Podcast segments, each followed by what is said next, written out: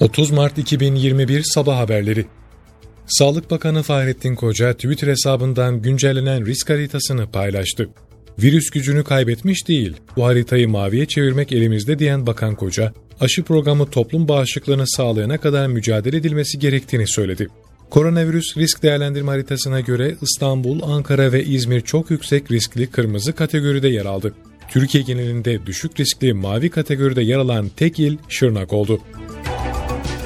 İçişleri Bakanlığı, Sağlık Bakanlığı ve Koronavirüs Bilim Kurulu'nun tavsiyeleri göz önünde bulundurularak, Cumhurbaşkanlığı kabinesinde alınan kararlar doğrultusunda 81 il valiliğine tedbirlerin gözden geçirilmesi konulu genelge gönderildi. Daha önceki genelgelerde risk gruplarına göre düzenlenen hafta içi ve hafta sonu sokağa çıkma kısıtlamaları yeniden düzenlendi.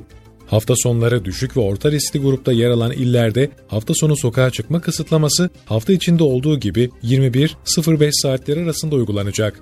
Sokağa çıkma kısıtlamasının uygulama biçimine göre cumartesi ve pazar günü market, bakkal, manav, kasap, kuruyemişçiler ve çiçekçiler 10-17 saatleri arasında açık olacak.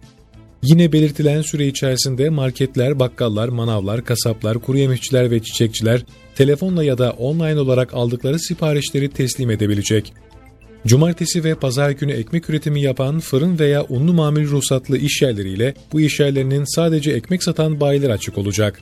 Lokanta, restoran, pastane ve tatlıcı tarzı işyerleri cumartesi ve pazar günü 10-24 saatler arasında paket servis faaliyetlerine devam edecek.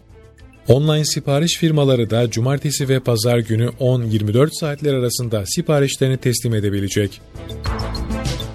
Milli Eğitim Bakanlığı yüz yüze eğitimle ilgili açıklama yaptı. Bakanlığın açıklamasında yüz yüze ve uzaktan eğitim kararının il bazlı olacağına dikkat çekilerek, bu kapsamda tüm okul öncesi eğitim kurumlarında, ilkokulda, 8 ve 12. sınıflarda ülke genelinde yüz yüze eğitim daha önce açıklandığı şekilde devam edecek denildi. Milli Eğitim Bakanlığı'nın açıklamasında yüz yüze eğitime katılımda son sözün velide olduğu bir kez daha vurgulandı. Okullardaki sınav uygulaması ise açıklanan takvim doğrultusunda devam edilecek. Türkiye'de son 24 saatte 225.511 COVID-19 testi yapıldı.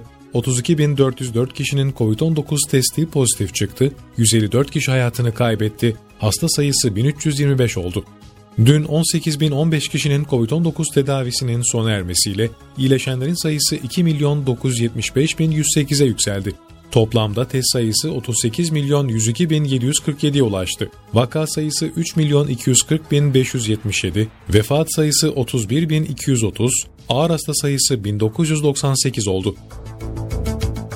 Cumhurbaşkanlığı kabinesinde önemli konulardan bir tanesi de Ramazan ayında uygulanacak tedbirler. 81 ilde Ramazan boyunca sokağa çıkma kısıtlaması olacağı belirtildi. Sadece Ramazan boyunca Türkiye genelinde lokanta ve kafe gibi işletmelerin hizmetleri paket servisiyle sınırlandırılacak. Ramazan ayı boyunca ülke genelinde toplu iftar ve sahur gibi etkinliklere de müsaade edilmeyecek. Milli Güvenlik Kurulu Cumhurbaşkanı Recep Tayyip Erdoğan başkanlığında bugün toplanacak. Toplantıda Ege, Doğu Akdeniz ve Kıbrıs'taki gelişmeler başta olmak üzere stratejik, bölgesel ve ulusal güvenlik konularında ele alınması bekleniyor. Toplantıda ayrıca PKK, KCK, PYD, YPG, FETÖ ve DEAŞ başta olmak üzere tüm terör örgütlerine karşı yürütülen operasyonlarla diğer bölgesel ve ulusal güvenlik konularının da gündem maddeleri arasında yer alması bekleniyor. CHP'den istifa ederek memleket hareketini başlatan Muharrem İnce, Ankara'da inşaatı süren parti genel merkezinde inceleme yaptı. İnce, kurucular ve Yüksek Disiplin Kurulu'yla birlikte Nisan ayı içerisinde İçişleri Bakanlığı'na başvuracaklarını açıkladı. İnce, kavga eden değil, çözüm üreten bir parti olmaya amaçladıklarını ve ittifaklara açık olduklarını söyledi. Avrupa Birliği Dış İlişkiler ve Güvenlik Politikası Yüksek Temsilcisi Joseph Borrell, Yüksek Diplomatik Gerilimli Hafta başlıklı blog yazısında geçen hafta Avrupa Birliği ile Rusya, Çin ve Türkiye ilişkilerinin öne çıktığını söyledi. Borrell, daha yapıcı bir tavır elde etmek ve bunu sürekli kılmak için Türkiye ile aktif şekilde çalışmaya devam etmeliyiz ifadesini kullandı.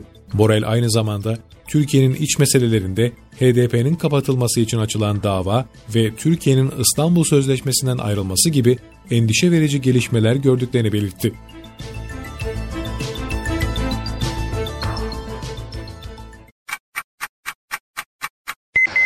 (30 Mart 2021 Sabah Haberleri)